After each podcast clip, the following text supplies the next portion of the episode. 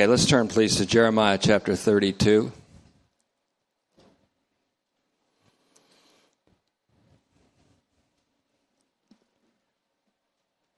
Joe, how you doing? You good? Good.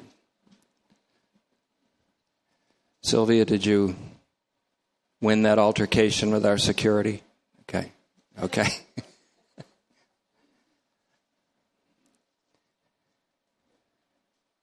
Jeremiah 32 also will be in Romans chapter 8. Our chest is still breaking the tape of this race, which we call Romans. And today, I'm not asking for much, only that you listen as if your life depends on it. Jeremiah 32. Your words were found, and I did eat them, and your words became the joy and rejoicing of my heart, said Jeremiah in 15, 16. Look up the word word in your concordance and see how many times it's used in Jeremiah. And we know from Romans 1 2 and Romans 16 25 and 26 that the gospel about God's Son, which universally embraces all of humankind, is found in the writings of the prophets. It was hidden there until Christ came. Now, all the scriptures has to be interpreted in the light of the risen Christ, the crucified Christ risen, exalted, seated at the right hand of the Father. And he sheds light on the word from that place.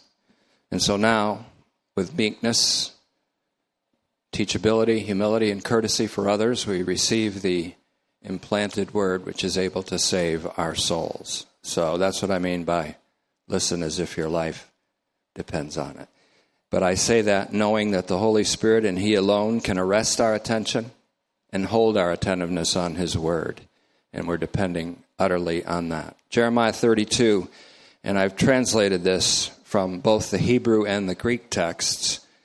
He begins with a primitive interjection ah, ah. H A H A H in the Hebrew, just ah in the English. Ah, Adonai, Lord God, Yahweh uses the word Lord in L O R D and L O R D, all in caps, both. It's an exclamation. Ah, Adonai, Yahweh. You yourself made, and he uses the Hebrew word asa, so we have ah, ah, and followed by asa. The poetry of the Hebrew prophets sometimes is lost in the English translation. Ah, Adonai Yahweh, you yourself made the heavens and the earth by your great power and by your outstretched arm. That same word arm is used in Isaiah 53 1. Who has believed our report, and to whom has the arm of the Lord been revealed? He goes on to say, Nothing is too extraordinary for you. We could say that every miracle wrought by God is something ordinary to him. Nothing is too extraordinary, too difficult, too hard for him.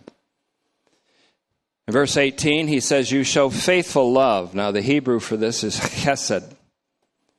And the Greek translation has the famous word eleos, eleos, which means mercy.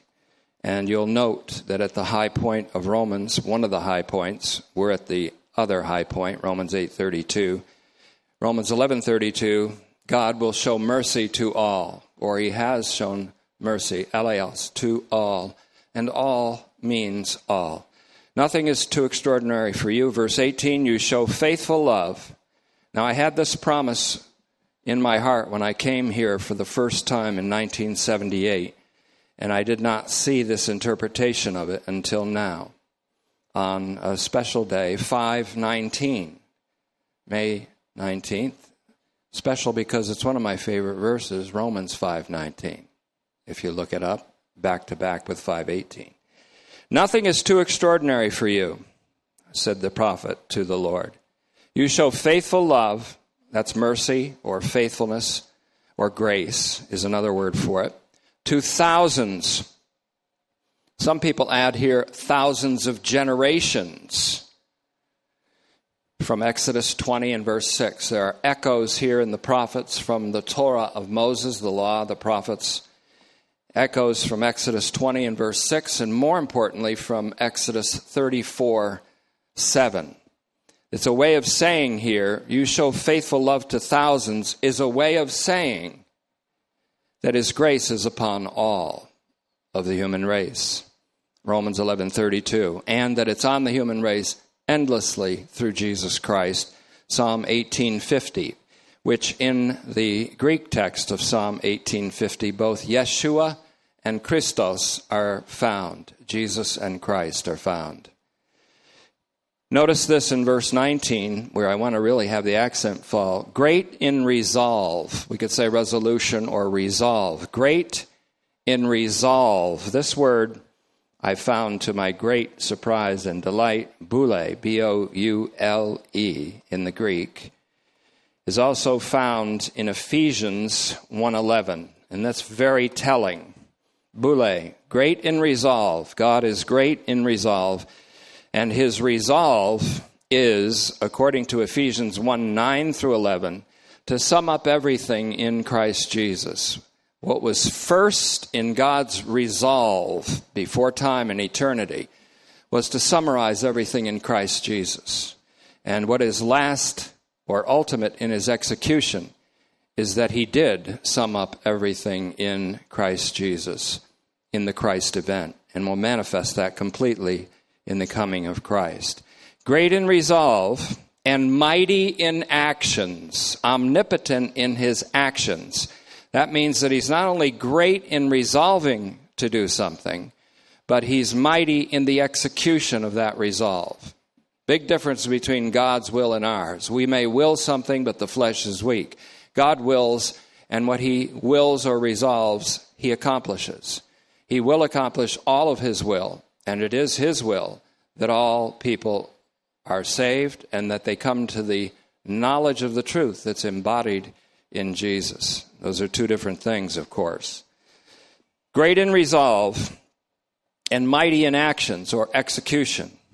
Your eyes are on the ways of human beings in order to give to each person according to his ways and according to the fruit of his actions. The ultimate reference here is to Jesus Christ, who is the way and the truth and the life.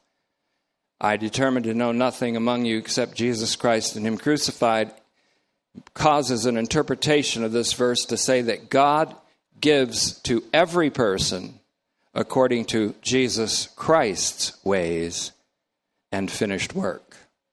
That's the gospel that Adonai Yahweh made the heavens and the earth by his great power and his outstretched arm speaks of the Christ event in which Christ's arms were outstretched. We rarely see the cross of Christ as the creative event in which God creates all things new. The outstretched arm here is the outstretched arms and shoulders of Jesus Christ by which God created all things anew made all things new. And the great power of God was exerted in the resurrection of Jesus from the dead. What makes what God makes by that event, the death and resurrection of Jesus Christ, is a new heavens and a new earth, in which all the things and beings of heaven and all of the things and beings on earth in all of its times are reconciled by the peace that God made through the blood of the cross of the son of his love. Colossians 1:13 and 120. Thousands of generations is how it's interpreted sometime, though thousands is all that's really found here, is not to be taken literally or numerically, but metaphorically as a term that indicates all of humanity, in the same way that many is taken to mean all by a comparison of Romans 5:18 with Romans 5:19. Many equals all. And by a comparison of Mark 10:45 and Matthew 20:28 with 1 Timothy 2:6, as we've seen many times before. Moreover, God is said plainly to show mercy to all in Romans 11:32, so there should be no contradiction. He shows mercy to thousands equals he shows mercy to all. Romans 11, 32. He applies justification to all, not because all believe, but because of the faithful love and meritorious obedience of Jesus Christ for all. Obedience to the extent of death by crucifixion. Philippians 2 8 through 11. Romans 5 18 and 19. Once again. Romans 8:32 makes it clear that this was for us all. And in the word all there is not only universality but also unity. All denotes universality, but it also denotes unity. Paul's whole point in Romans is to bring the universality of the gospel to bear to create a unity among the saints in Rome and among the saints here in our time. And so, if you do want to look at it briefly, if not, you can note it, and it will be in print on the website, so you don't have to look at this now. But in Exodus 34, this is a very misunderstood verse. Moses asked to see the glory of Yahweh, and Yahweh obliged him somewhat. He put him in the cleft of a rock, which is a picture of us being hid with Christ in God, and he passed before him and he made this announcement. It said, Yahweh passed over in verse 6 before Moses' face and called out. He was announcing himself Yahweh, Yahweh, God, merciful and gracious, slow to anger, and abundant in kindness and truth, or grace and truth, keeping kindness for thousands. You see how that word is echoing into Jeremiah and taking away iniquity and transgression and sin. Please notice that. And then it says, and not entirely acquitting. In the Old Testament times, God did not entirely acquit the human race.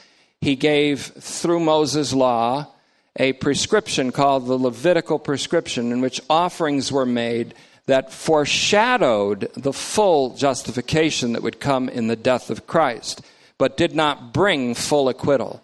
But God did not also impute or charge or account sins to people during that time.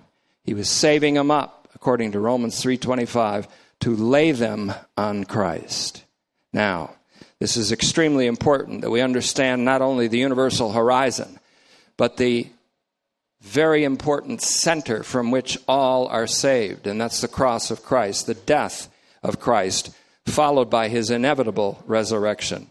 For he said, The Father has given me a commandment to lay my life down, and if I lay my life down, I have the power to take it back up again. John 10, 17 and 18. So again, Yahweh passed over before Moses' face and called out, Yahweh, Yahweh, I am that I am, I am that I am, God, merciful and gracious, slow to anger, and abundant in kindness and truth keeping grace for thousands, taking away iniquity and transgression and sin, and not entirely acquitting, that is, until the cross, visiting iniquity of fathers on children and on children's children on a third generation and a fourth. We could say, and on and on it goes. It looks like God punishes a third and fourth generation or a following generation for the sins of the fathers. He's not saying that. He's saying that from one generation to the second, to the third, to the fourth, and so on, he keeps sins at bay until he lays them all on Christ. And what he did proactively before Christ, that's Romans 3:25 incidentally in case you're wondering.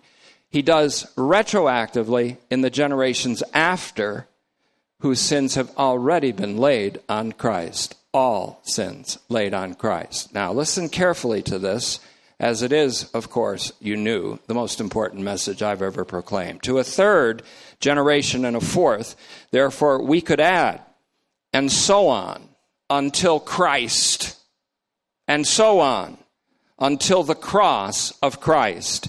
In the generations before the Christ event, God deferred the penalty of iniquity or sins and at the same time, he did not entirely acquit or cleanse. In the Christ event, all those sins fell on Christ along with, now listen, fluffy universalists, along with the penalty of sin or what Romans 6:23 calls its wages. It's the wages that sin itself pays, which is death. We fail to recognize just how infinitely grievous sin and sins are to God. And so, in all the generations of humanity before and after the event of the cross, God withheld the wages of sin so that they would be endured by Christ, who willingly accepted that wages, those wages, by experiencing a death that is impossible to describe because the love that motivated him to do it is inconceivable. And it's impossible. It's an impossible love. But with God, all things are possible, including an impossible love.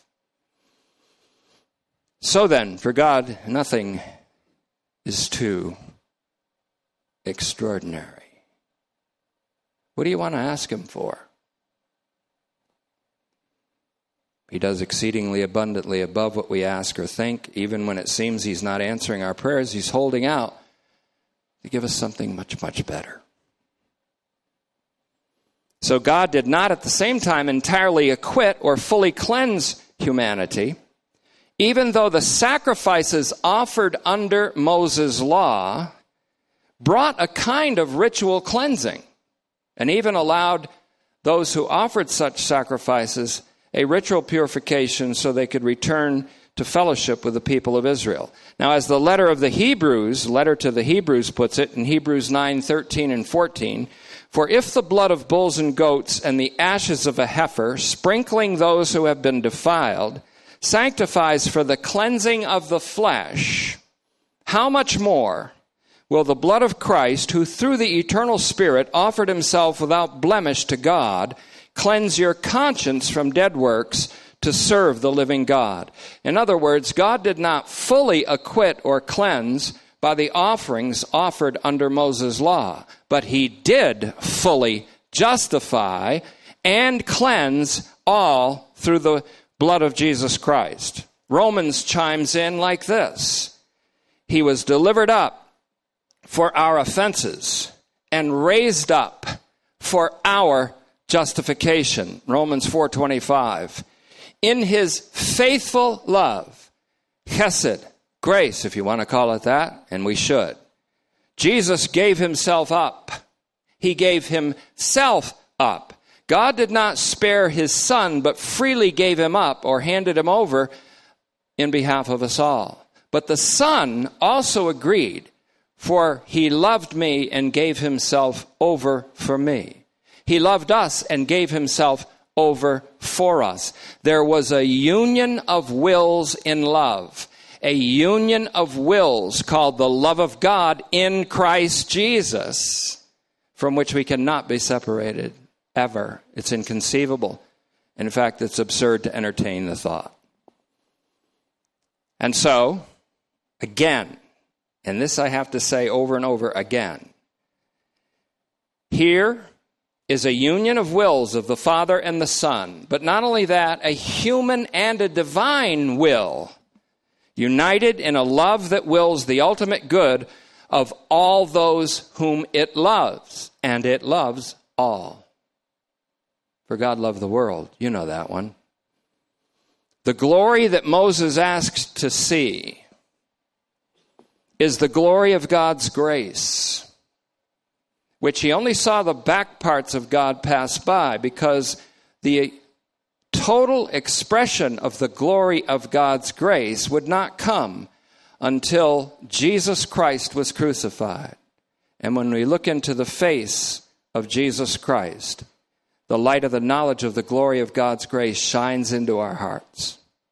That's the light that's on while we read Romans and while we come to a close of it very soon. So, the glory that Moses asked for to see is the glory of God's grace, which is the glory of the grace of Jesus Christ, which in the last words of Revelation and the last words of the scripture says is to all. Panton. You show mercy to thousands and lay the father's sins on their children after them. Ultimately means that the sins not laid on the fathers keep getting passed on.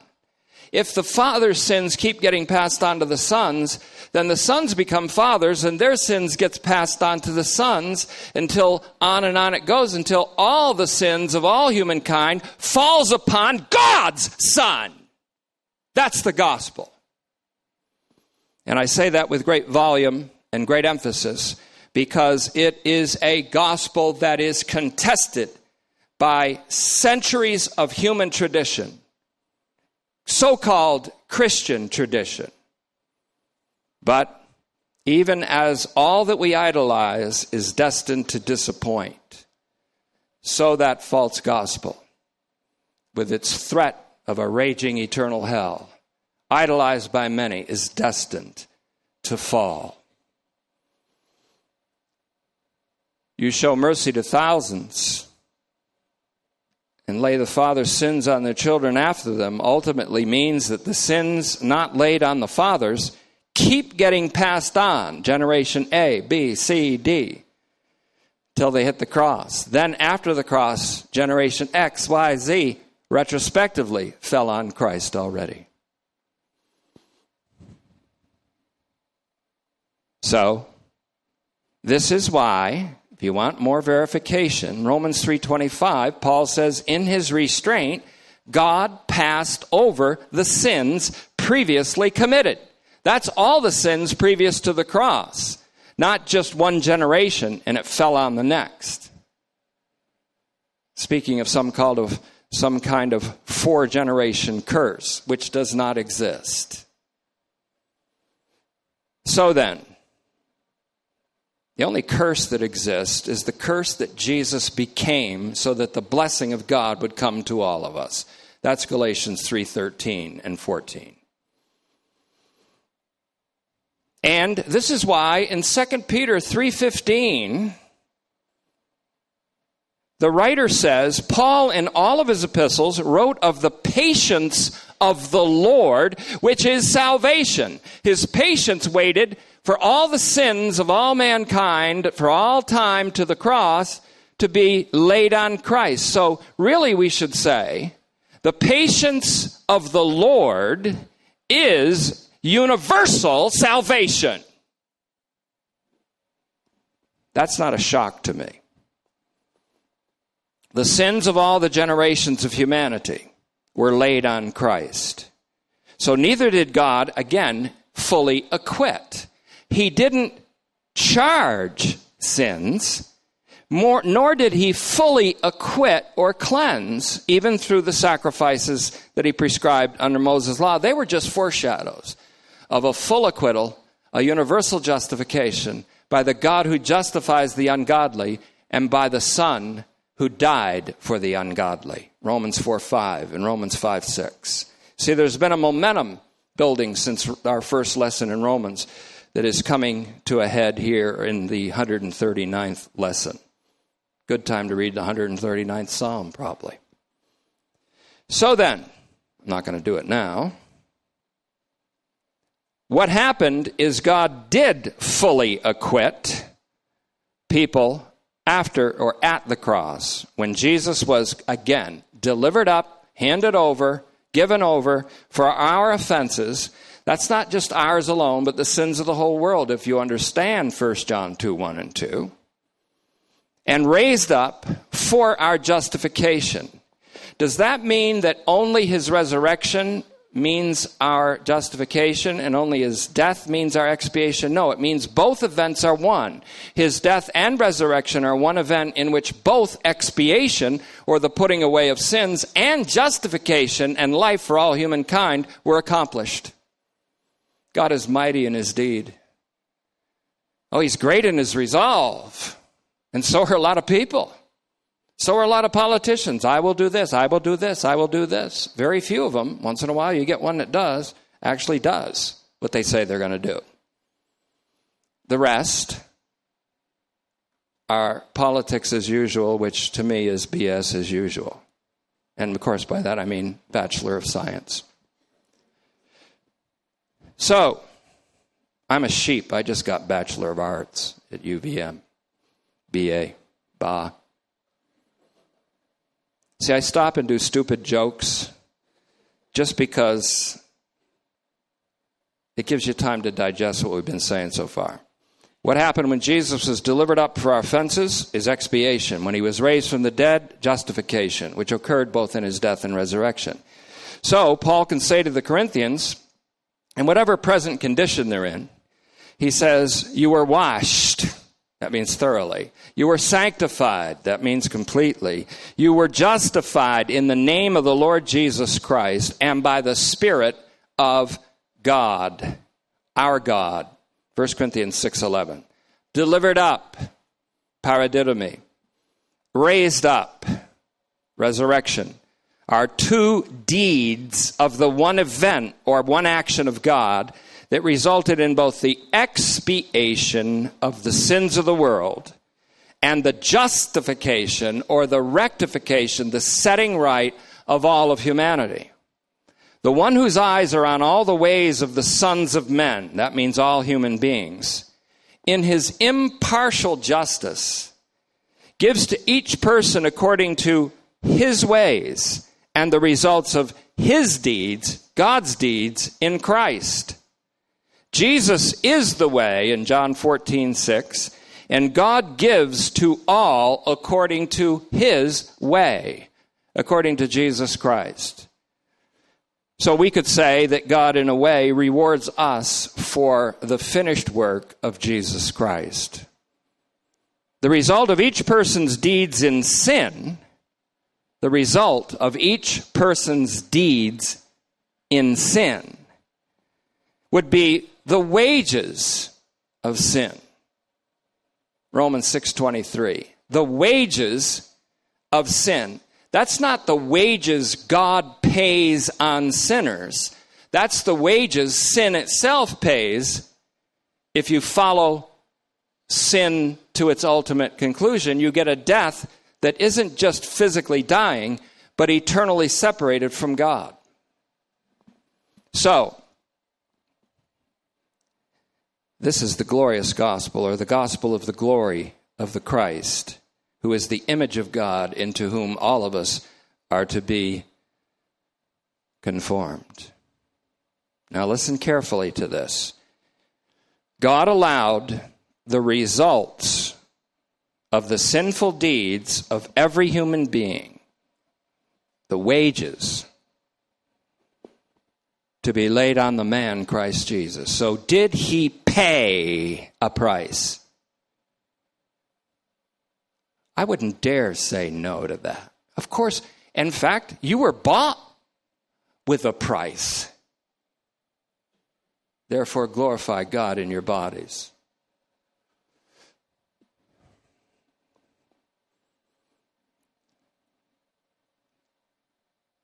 And so, God allowed the results of the sinful deeds of every human being to be laid on the man, Christ Jesus, the only mediator between God and sinful humanity in toto, all of humanity. And Jesus willingly consented, listen carefully, because there is no universal horizon unless there is this center of God's love and the union of wills of the Father and the Son, and the Spirit for that matter.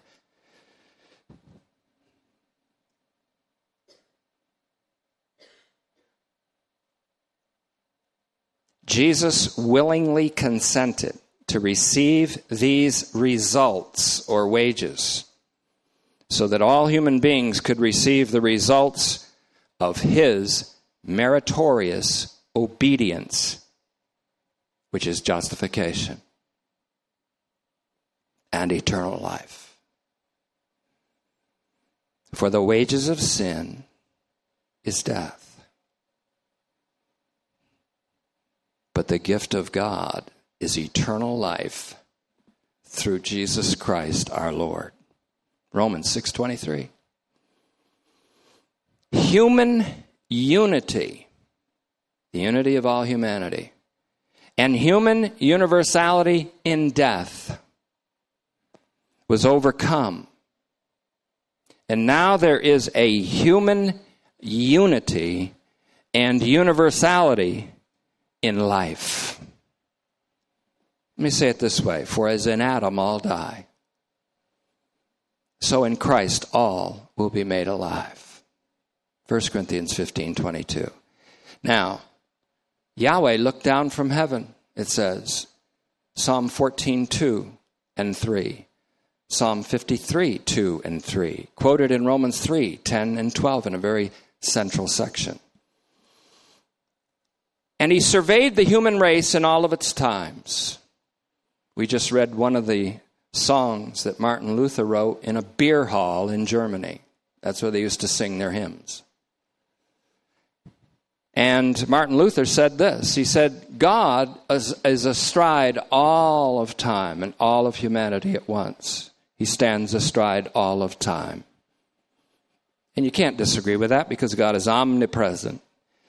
And so he saw the great and universal sinfulness in all of mankind in Adam in one sweeping gaze. He saw the entirety of the human race simultaneously and uniformly hostile to himself.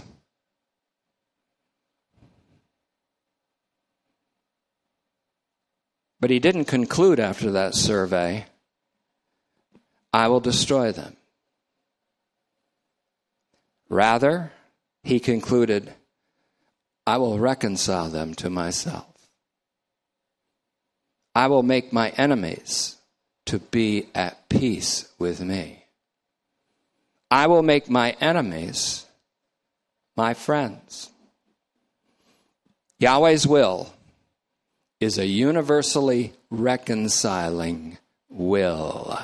And what he wills, he executes.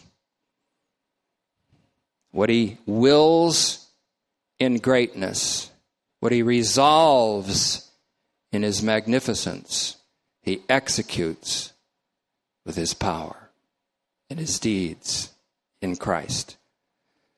Now, here's another gear Love wills the good of those it loves. Almost everyone, from theologians to the man on the street like me, would say yes. And I don't mean my me the theologian, I mean me the man on the street. We all know that love wills, or we could say for human love that it wishes or wants the good of those it loves.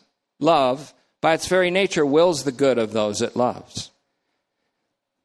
God's love, or better yet, God who is love, 1 John 4 8 and 4 16, wills the ultimate good to those whom he loves. And what he wills or resolves, he executes. What God wills, he executes. He is not only great in purpose, boule, or resolve. He's also powerful in his bringing of that resolve to a conclusion by execution. God is great in his resolve to sum up everything in Christ. Ephesians 1:10 and powerful in his execution of it.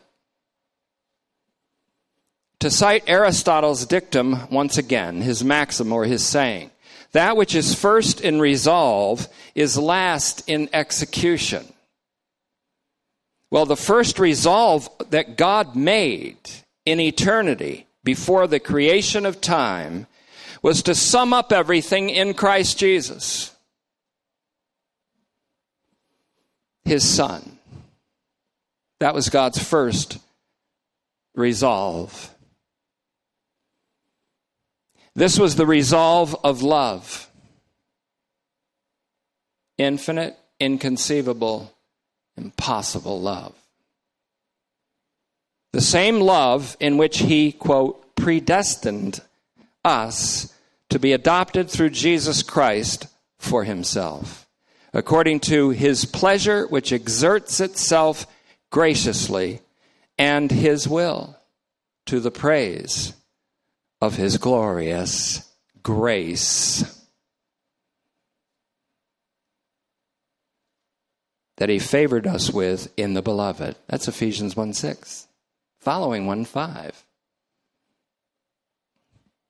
And it's the same love by which God sent his only Son into the world so that we might live through him. For love consists in this, says John the elder in 1 John 4 9 and 10. Not that we loved God, but that he loved us and sent his Son to be the propitiation for our sins. But he had already said, not ours only, but the sins of the whole world. God did not first resolve to judge the human race in the last judgment. If God first resolved to judge the human race in a last judgment, then his first resolve would be judgment and his last would be the last judgment. But God first resolved to sum up everything in Christ. So judgment only serves that end. In fact,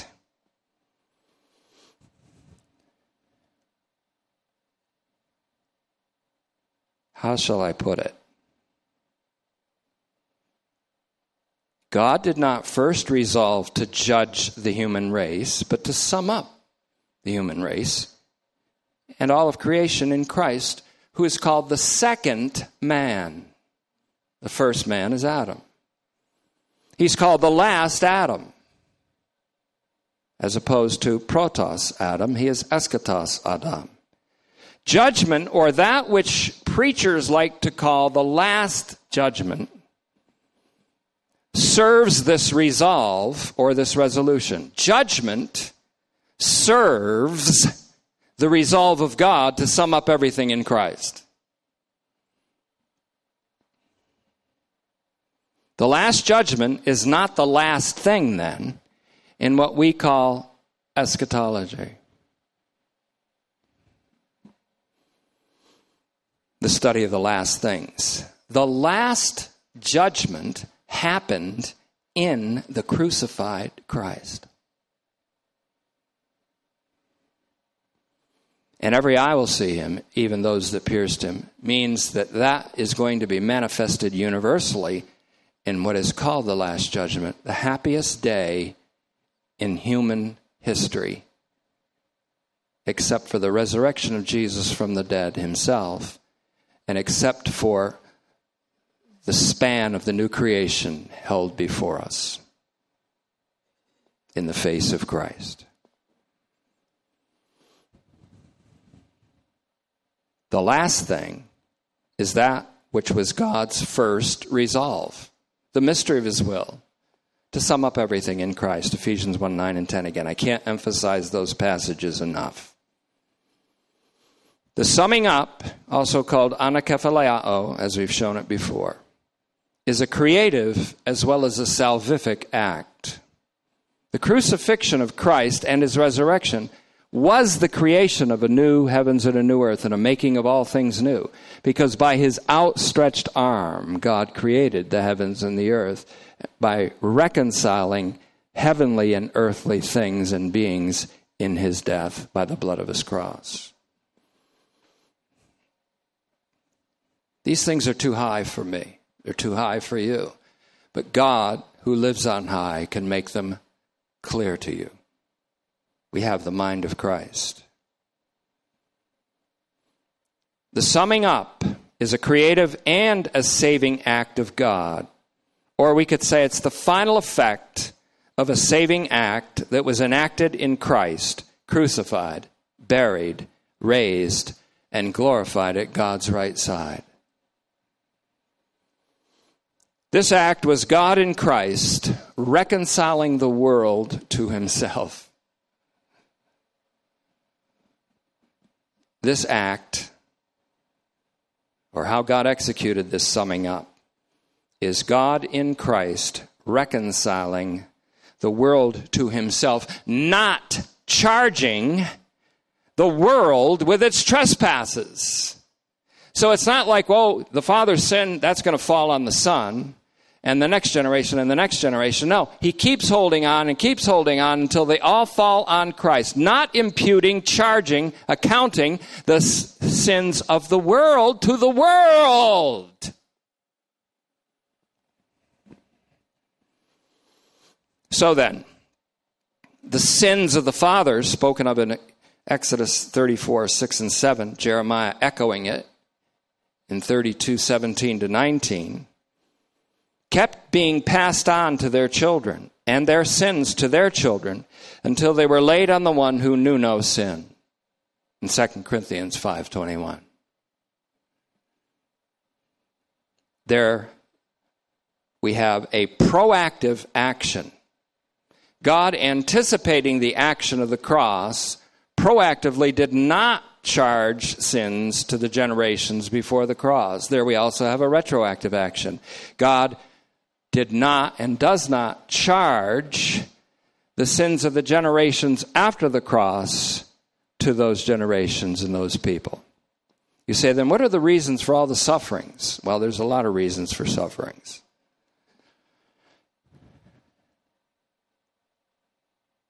But it's none of them have to do with God punishing you for your sins. Now, the proactive or prospective action became retrospective or retroactive after the cross, so that all the sins of all the generations following the cross were not laid on those generations either, because they had already been laid on Christ. Now, here's, some, here's a fine point. Third gear. This does not mean, as we are sometimes misunderstood as saying, and I have been misunderstood as saying, this does not mean that God punished Jesus out of retributive justice. What it does mean is that Jesus, in perfect voluntary conjunction with the Father's saving will, accepted the punishment, if you want to call that, because I think that's what Paul meant by wages. The wages that sin pays are not pleasant, they're penalty, they're punitive. God isn't seen as the punisher here. Sin is the payer of wages. So again, it was not a punishment forcibly inflicted on an unwilling person, but a voluntary acceptance of the punishment inflicted by sin itself. With a view to the pardon of sinners, with a view to the forgiveness of sins. Ephesians 1 7, Colossians 1 14. And that's my point today. That's my point. My point today is this there was a union of divine and human wills, volitions, at the cross of our Lord Jesus Christ. The Father gave over, He did not spare Remember, we taught this Wednesday. He did spare Abraham's only son, that is, his son through whom the seed would come. He did spare the heir, Isaac, but he did not spare the seed through whom, through, by Isaac's own line. He did not spare the seed, the son. He did not spare his only son, but he freely gave him over on behalf of us all. And how will he not now freely give us all things? We explained that on Wednesday night, because not only was Christ the son given, but the heir of all things. So if Christ was not spared, it was so that he, as the heir, would share his inheritance with everybody. And his inheritance just happens to be everything. The Father loves the Son and has given all things into his hands. John 3:35. God has spoken unto us in these last days in his Son, who is the heir of all things. So God, of course, will not spare giving us all things because he gave his Son, who is also the heir. That's, it'll dawn on you, don't worry. Attentiveness doesn't mean you comprehend everything. I read books and I comprehend 30% of the book, but I still plug on. I still plug on. I'm not a theologian. I'm just a regular guy, but I plug on and I trust the Holy Spirit. And guess what happens? The other 60 or 70% comes to me in the years that follow because I read and plugged on. And even the plugging is God motivating, putting the fire under me. I can't, I can't, I just can't take credit for anything except my sinfulness. Now, thank God God took care of the consequences of that. Now, it was not a punishment forcibly inflicted on an unwilling person, but a voluntary acceptance of the punishment inflicted by sin itself with a view to the pardon of sinners. So, this is my point. There was a union of divine and human wills at the cross of our Lord Jesus Christ. The Father gave over or delivered up his Son on behalf of us all, the human race, fallen and sinful in Adam. But the Son himself, united with the Father's will, received that punishment. He loved us and gave himself over for us. Titus 2:14. The will of God is that all human beings be saved, and so he delivered up his son. Not to punish his son out of some retributive justice on God's part or out of wrath against sinful people but so that the Son would receive that punishment which sin itself metes out as its wages.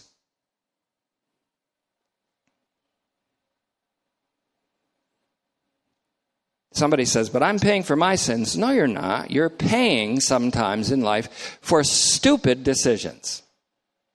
We're suffering because this is the agona this is the clashing of two ages. We suffer because we live in a mortal humanity subject to sickness and disease and decay and death and decay after death. We suffer for a million reasons, but we do not suffer to atone for our sins or anybody else's.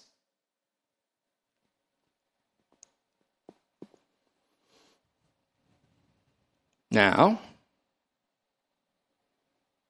Jesus, the man, Christ Jesus, 1 Timothy 2 5, the only mediator between God and humankind, meaning that he is equal to God and equal to mankind.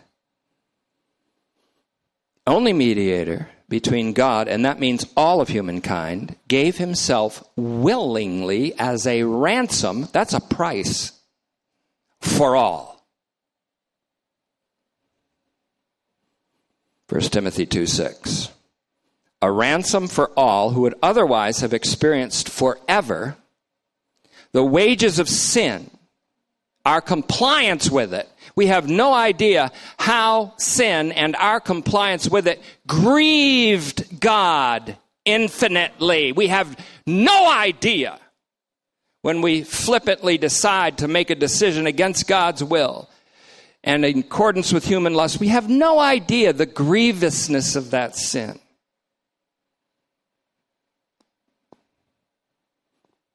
And therefore, we sometimes lightly pass over the price.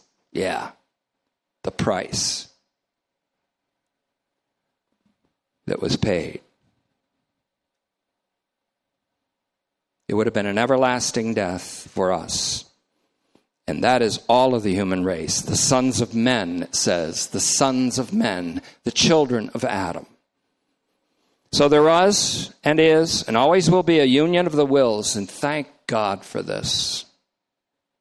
There always will be, there was, and there will be, and there was at the cross, a union of the wills of the triune God in love. Christ offered himself, says the scripture, both as the priest who offers and the lamb offered to put away sin. He offered himself without spot as the Lamb of God to the Father, and he did so through the eternal Spirit the triune God, the three persons that make up that being that we call God. And it's okay to call him God, even though that's a nebulous term. It's called Ha Theos. You don't call him the universe. To call God the universe is to call God something that's corruptible because the whole universe is corruptible and it's only going to be transformed by an act of God. God is God. Ha Theos. Call him Yahweh if you want. Call him Jesus if you will. But not don't do it in my presence, please. Don't ever call him the universe. Now, somebody's going to do it just to be a pain and and then I'm going to have to be merciful. so, I just don't like seeing that go that way because there's a fluffy universalism that starts reading the Bhagavad Gita and equating it with the Word of God, or starts thinking that Islam as a religion is equated with Christianity somehow, or that Jesus didn't pay a deep price for our sins, or that sins somehow aren't infinitely grievous to God. And don't you know that Jesus experienced sorrow for our sins? infinite sorrow for our sins.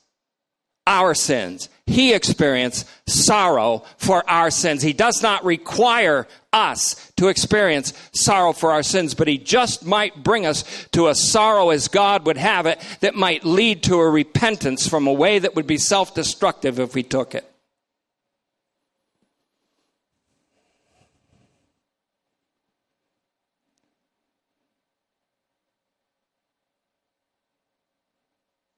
The triune God is one divine being. So we can call God God as one being.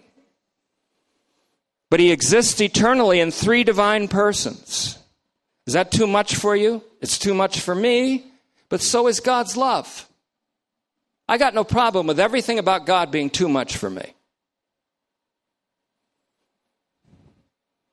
If God was just enough for me, I'd get bored with him. Just like I get bored with all my idols that have fallen and shattered. Hopefully, they're all fallen and shattered so far in my life. If I'm old enough now to see all of the things I idolize shattered, then I must be a happier man than I was before. Unfortunately, so many things happen in your old age when you're not as young to enjoy them. If we'd only known all this stuff when we were young. Well, you can be youthful and old if you want, or you can choose to be old. I know young people that are old and old people that are youthful. It really is a matter of disposition, it's a matter of faith, hope, love.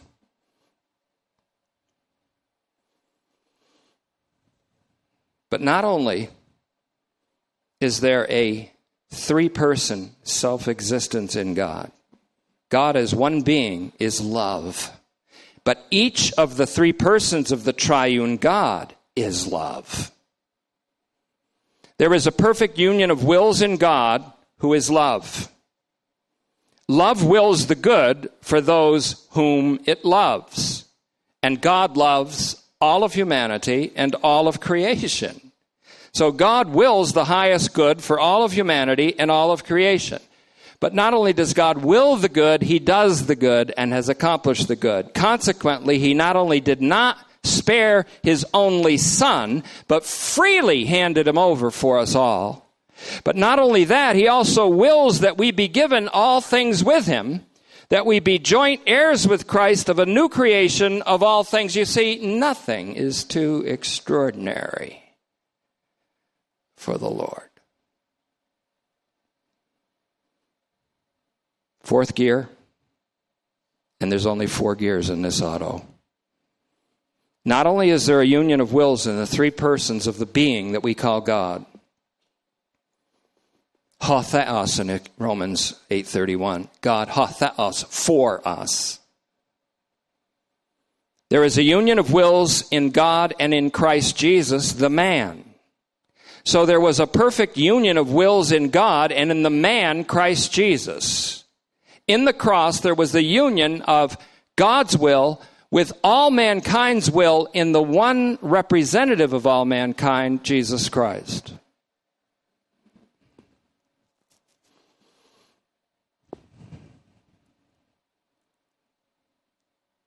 Someone would say, We don't agree with his doctrine. And someone would say, How come I love Jesus Christ more than I ever have?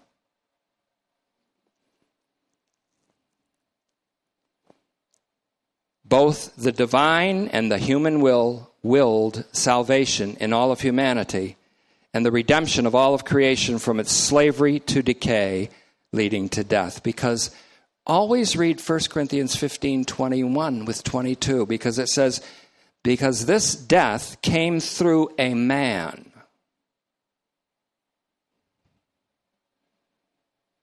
It came through a man. So also the resurrection of the dead comes through a man. And then you know what it says? For just as in Adam, the man through whom death came, all die.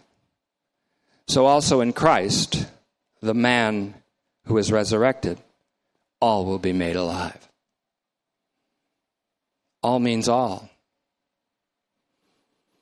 This is the solemn testimony of 1 Corinthians 15 21 to 22. The sinful will of the first man and the first Adam brought death to all of humanity and decay to all of creation, or the threat of decay to all of creation.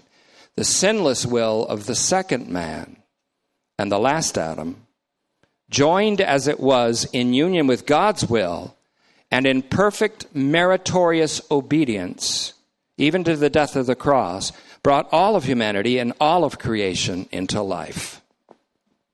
Romans 5 18 and 19. This union of wills in love is called the love of God in Christ Jesus.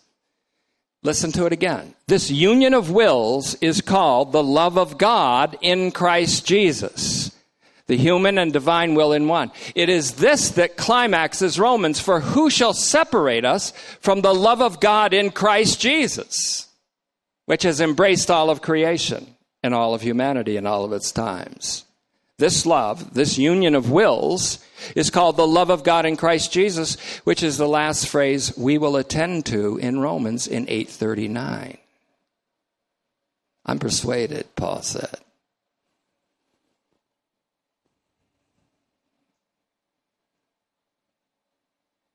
I have to treat every message like the last one I'm ever going to preach. I'm ever going to preach. I treat every message like the last one I'm ever going to preach. So I want to round off this thought. Whoops, a fifth gear just appeared on the wheel. So, in closing,